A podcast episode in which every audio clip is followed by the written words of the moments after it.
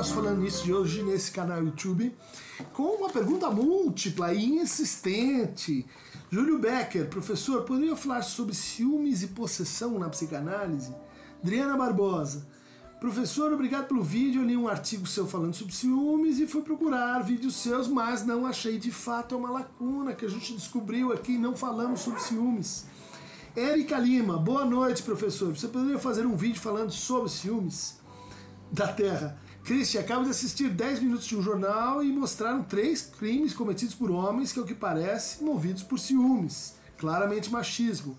Por favor, faça um vídeo falando sobre ciúmes masculino e a psicanálise. Gostaria muito de ouvi-lo nessa temática. O Fernanda Marque, fale um pouco sobre os ciúmes para a psicanálise. Grande abraço, Fernanda. De fato, o ciúmes é um uh, afeto muito peculiar, um afeto cada vez mais interveniente e desequilibrante nas relações contemporâneas. É um afeto, vamos dizer assim, que a gente lida em tese muito mal porque ela inevitavelmente a, toca em, é, em modos de, é, de ser que a gente repudia. Né? Quer dizer, os filmes remetem à possessão, como falaram aí, os filmes evolui frequentemente para violência. Os filmes dependem então de uma mentalidade uh, muito estreita sobre o que, que, são relações humanas. Os ciúmes é, é, o ciumento no fundo é alguém frágil, alguém que perdeu, né, aos nossos olhos a dimensão assim da capacidade de causar o desejo do outro, de merecer o amor do outro. Então, quando a gente é assaltado pelo, pelo ciúmes, quando a gente se percebe em ciúmes, a gente tem um duplo problema: o que fazer com ele, né? Dizer, como como encontrar um destino para ele e uma certa acusação de que esse ciúme, de que esse afeto, ele, ele não é um afeto muito bom de sentir, porque ele, ele denuncia a sua vulnerabilidade. Né? Ele denuncia que você está meio assim no corner, né? ou então o seu anacronismo em termos de eh, gestão né, dos afetos.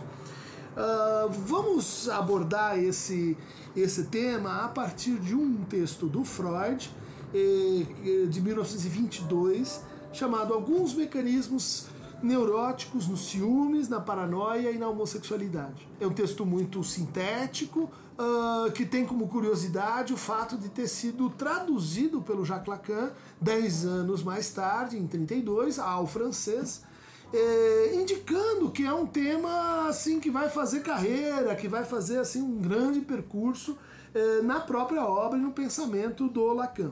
Né?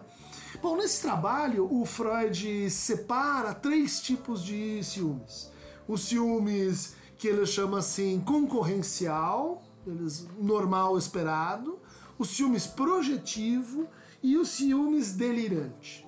Vamos falar um pouco desses três eh, tipos de, de, de, ciúmes, né? Uh, porque elas uh, continuam, a, a, essa repartição continua bastante uh, pertinente hoje. O ciúmes concorrencial tem que ver com uh, um certo desdobramento de um afeto mais simples, talvez, que é a inveja. A inveja diz respeito ao quê? É um nome para o desejo, é a, a descoberta né, na gente de que eh, o outro tem algo que eu gostaria de ter. O outro é algo que eu gostaria de ser. Né? É um, um afeto que nos tira né? e desequilibra a nossa posição de identificação ao falo. Né?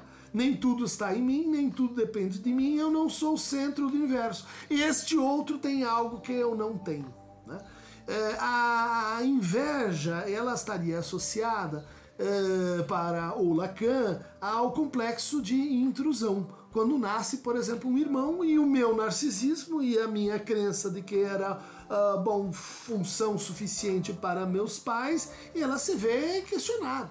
Né? Meus pais querem algo além de mim, eles querem um irmão ou uma irmã. Mas isso apenas abre a problemática mais vasta né?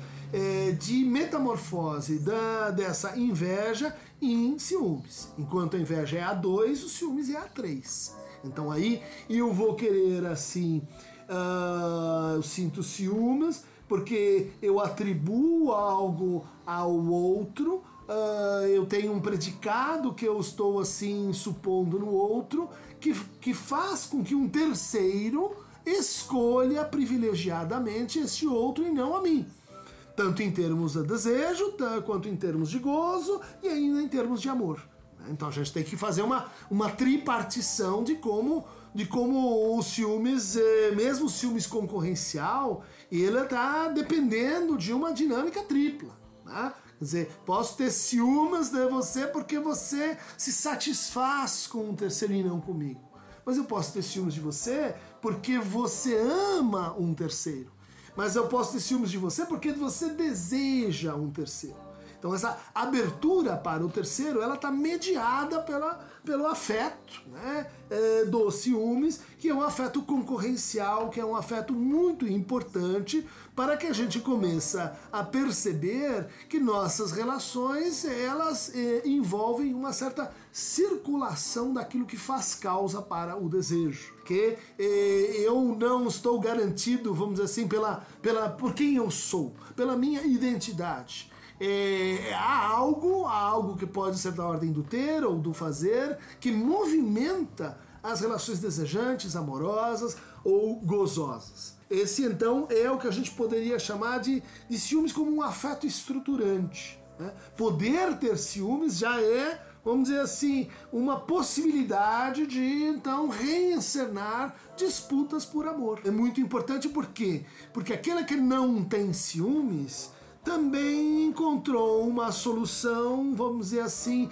de pacificação para o seu narcisismo e de um certo rebaixamento do trabalho para conquistar o outro. A gente gosta disso? A gente gosta disso, mas a gente não quer. Né? A gente não quer que, que, que, que o, o o outro uh, seja amado, né? E que nós mesmos sejamos amados, simplesmente por aquilo que nós já somos. Né? Se o amor tem uma potência transformativa, é porque o amor quer mais, né? quer mais provas, quer mais signos, quer, quer mais obstáculos, quer mais desafios. Então, nessa, nessa confluência entre o amor e o desejo, o que, que eu disse? Né? O amor quer mais. Né? Esse amor que quer mais é um amor articulado com o desejo. O segundo tipo de ciúmes, é, também muito interessante, é o ciúmes projetivo. Então, nesse caso, o que acontece? Começo a desconfiar que o outro, que a outra, no fundo está me traindo. No fundo, ainda que não tenha feito, ainda que não tenha passado ao ato, é, eu sinto que ela poderia me deixar por este, ou ele poderia me trocar por aquele. É, eu vivo um estado inquietante, portanto, de insegurança né, com relação ao outro isso costuma ser um inferno na vida do outro, né? mas que, aponta o Freud, tem uma razão projetiva. Tá? O que, é a projeção? É quando eu não consigo lidar muito bem com um afeto, com uma com um desejo, com uma fantasia, e o que, que eu faço então para resolver esse conflito? Eu eu coloco esse, essa emoção no outro, eu projeto. Né? Eu nego ela em mim e lanço para o outro. E daí, qual que é o problema? Daí eu vou começar a, a importunar o outro para conseguir controlar esse desejo fora de mim, uma vez que eu coloquei ele fora de mim. Então, tipicamente, né, é aquele marido que trai, ou que tem fantasias de traição, ou que está assim olhando desesperadamente para o lado e que não consegue se conter, ou consegue se conter a duras penas, ou não consegue se conter, mas, uh, mas uh, não consegue lidar bem com os efeitos dos seus atos. Então o que, que ele começa a fazer? Achar que a esposa o trai. A depositar, então, ilações de ciúmes. Né? Para o que? No fundo, funciona como um ótimo esconderijo, né? como uma forma assim de defesa para também ocultar as suas fantasias do outro. O outro começa a se sentir assim, querido, uh, muitas vezes uh, tenta dar provas, né? De que não, eu, eu, eu, eu, eu, eu, eu, eu estou com você, eu estou escolhendo você, eu quero você. E quanto mais provas você dá quando se trata do ciúmes projetivo, pior fica. Por quê? Perceberam que o outro tem que ser traidor, ele tem que ser desejante para resolver esse problema no sujeito. Muitas vidas vão se encolhendo, muitos casais vão se, vão se retirando do mundo, porque o mundo fica perigoso. né? E, e vão identificando o amor com estas concessões. Então, porque eu te amo, eu não saio de casa. Porque eu te amo, eu não uso mini saia. Porque eu te amo, eu não me faço bonita. Porque olha as provas de amor que eu estou dando para você. Provas de autodestruição fálica. Né? Provas que tentam dizer algo profundamente nocivo em termos de dinâmica amorosa. Ou seja, que ninguém vai me desejar. Né? E que eu também não quero me apresentar como desejante. Né? Isso faz muito mal para a pessoa, isso faz muito mal para a relação. E que muitas vezes é apenas fruto desse processo projetivo. Um pouco assim, é, como, uma, como uma evolução do ciúmes projetivo, é, a gente tem o ciúmes delirante. Né? É, no fundo, o ciúmes delirante é projetivo, mas ele é mais do que isso, ele tem outros ingredientes. Né? Eh, vamos lembrar aqui, na análise que o Freud faz, dos quatro tipos de delírio. No caso do presidente Schreber, temos aí um vídeo sobre isso. Né? Então ele fala uh, do, o, de uma frase fundamental: né? Eu, um homem, o amo, outro homem. Né? E de como essa frase pode ser negada, né? Dizer, não, não, eu não amo, eu odeio. E portanto ele me odeia. Olha lá, por projeção. Né? Isso chama-se então delírio de perseguição. Não, não sou eu que eu amo, é ele que me ama. Né? Delírio erotomaníaco. Não, eu não amo ninguém, uh, eu não preciso de ninguém para, para amar e ser amado. Delírio megalomaníaco. E não, é, eu não amo esse, ele ama um terceiro e portanto estamos no, no, no ciúmes. Né? Uh, o ciúmes delirante, ele, ele é ainda mais tóxico que o, que o ciúmes uh, projetivo, porque ele está baseado numa convicção. Né? Enquanto o outro é uma dúvida, né? é uma assim, me dê provas, é, é quase que uma instrumentalização de, um, de uma culpa que o sujeito já tem, e esse está baseado numa certeza: você me trai sei muito bem que você me trai, não adianta você me dar provas, não adianta você me mostrar, não adianta você querer me convencer, porque eu estou tomado pela ideia de que você eh, me trai. Né? E aí o Freud argumenta que na raiz desse delírio, muito frequentemente, a gente tem uma fantasia homossexual mal resolvida. Né? Então, no fundo, esse com quem eu estou falando a partir de uma posição em que tem um, tem um, tem um, tem um homem como, como agente dos ciúmes, né? Quer dizer, esse com quem você está me traindo é aquele que na minha fantasia eu desejo. Mas eu não suporto minha fantasia, eu não quero, eu não quero saber da minha fantasia. Então como é que eu a neutralizo? Eu digo que é você que ama ele e não eu. Por isso, no ciúmes delirante, a gente vai encontrar uma verdadeira pesquisa sobre quem é esse terceiro. Né? Como é que ele é? Como é que, como é que ele funciona? Me dê mais detalhes, eu quero ouvir, me, me, me conta os seus, os seus encontros sexuais com ele, se for um amor passado. Né? Eu começo a ficar obcecado por esse terceiro entre nós. Porque no fundo eu estou gozando com a minha fantasia homossexual através de você que me conta sobre como que se deu o intercurso, o amor, a paixão e assim por diante. O amor, eh, vocês estão vendo, delirante e projetivo, ele frequentemente evolui para a violência. Né? Ele evolui para a violência porque a pessoa está assim é, convicta de que o outro está fazendo algo que é contrário ao pacto da relação, que é contrário ao que foi estabelecido e que, portanto, ela se arroga direitos o que de possuir o outro, né? que é o que está por trás é, do ciúmes projetivo e do ciúmes delirante. Então aí, a hora que a pessoa diz, não, mas eu quero a separação, eu quero ir embora, chega, você está mais obcecado com os ciúmes do que com a nossa vida. Isso é típico. Né? Dizer, nada mais importa, isso é o que se tornou o primeiro, a, a, primeira coisa importante na relação, a gente só fala sobre isso, as outras coisas vão ficando para trás. O que, que, é isso? Uma formação delirante. É uma formação que tem, que, que, que exerce um, um sentido, vamos dizer assim, de satisfação uh, erótica para aquele sujeito, ainda que sofrida. Você vai dizer assim, não, mas a pessoa está sofrendo, sofrendo muito. Sim, está sofrendo muito porque é uma fantasia que aparece para o sujeito como intrusiva. não egocintônica. Eu não, não consigo admitir isso. Aliás, você vai encontrar isso justamente em sujeitos que vão se defender dessa fantasia como eu sou machão, eu sou arrebento, eu sou violento, como aqui foi colocado numa das perguntas. Né? Quer dizer, plenamente compatível como uma resposta né, imaginária para dizer para o outro que, que, que, que, não, eu não, eu não sou gay, eu não, eu não, não, não, estou, não estou querendo me interessar por esse outro, porque eu sou muito macho, né? eu sou um super macho. E aí a, a violência aparece de fato de uma maneira uh, muito difícil de controlar e, portanto, detecte quando estamos diante de um ciúmes delirante, porque ele, ele evolui mal, ele não é refratário à conversa, a, enfim, ao entendimento, ao acordo, ao, ao, ao, ao um combinado. Quem quiser ter uma dimensão né,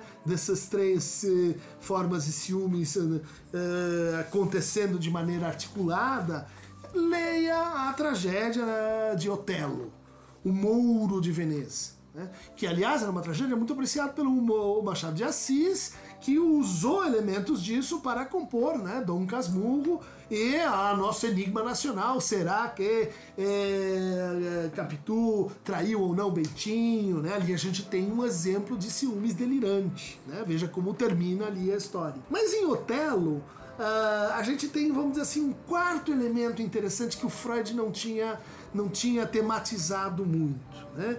É a história de um general veneziano mouro. Ou seja, uh, a gente tem uma questão aqui de raça, a gente tem uma questão do o fato de que Otelo era negro. Né? E uh, ele é escolhido por Desdemona, uma jovem princesa, uh, cujo pai, Brabrâncio, uh, facultou que ela escolhesse com quem ela queria casar e ela escolhe esse general mais velho, mas muito querido, chamado Otelo. E Otelo então tem que indicar o seu braço direito, indica como seu auxiliar uh, um soldado muito fiel chamado Cássio. Quando isso acontece, né, gera-se um ciúmes, gera-se um ressentimento, gera-se esse sentimento de injustiça no personagem símbolo dessa tragédia que é Iago. Ele não se conforma de não ter sido ele o eleito, ele não se conforma de ter sido ele o amado por Otelo. Então o que, que ele começa a fazer? Ele começa a instilar em Otelo os ciúmes, a causar em Otelo os ciúmes ele começa a dizer assim, né? Eu vou simplificar, leia uma tragédia, né? Eles tomam barcos para ir para Chipre, o barco do Otelo eh, demora mais, o dia do Desdemona chega antes, e, e, e, Iago vai então introduzindo, né? Falando baixo na orelha de Otelo, dizendo: eu acho que Desdemona está tendo um caso com Cássio. Você tem, certeza que Desdemona gosta de você? Ele é tão jovem, né? E olha aí o que, que ele o que, que ele vai explorar? Né? Ele vai explorar as fissuras sociais, é, os nossos preconceitos. Ele vai dizer: ah, olha, ah, você é negro, ela, ela é tão branca, é, ela foi te escolher, mas na verdade talvez é porque ela gosta do outro Cássio, que não é como você, é um soldado. E veja que daí começa a construir uma série de, de detalhes, um lenço que é levado de um lado para o outro, né?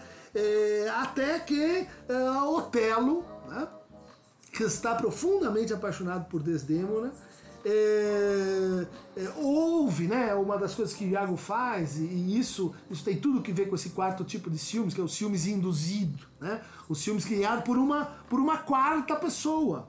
Olha aí a nossa situação. Otelo, Desdemona, Cássio e Iago. É um ciúmes a quatro, não é mais a três. Né?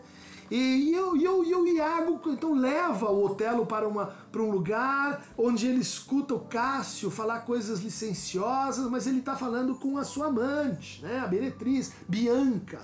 E, e quando o Otelo escuta Cássio falando aquilo, com a cama dos ciúmes armada, ela diz só pode ser que ela está falando da Desdemona. E então ela mata a sua querida Desdemona ele a sufoca e daí descobre que foi enganado e então se apunhala morrendo em cima. Tô dando um, como chama isso, spoiler, Sorry, mas eu acho que essa é meio antiga para ser totalmente desconhecida. É, vale a pena, Shakespeare é insubstituível, por isso que eu fiz aqui, que é contar a historinha.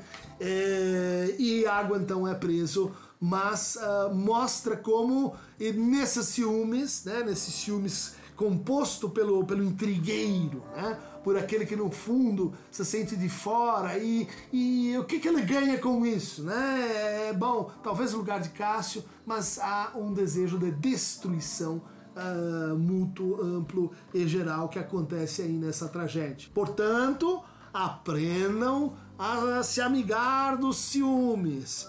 Não, não uh, se deixem destruir pelos ciúmes. Os ciúmes é, é para a gente pensar sobre as razões do nosso desejo. Os ciúmes é para pensar sobre o seu desejo antes do desejo do outro.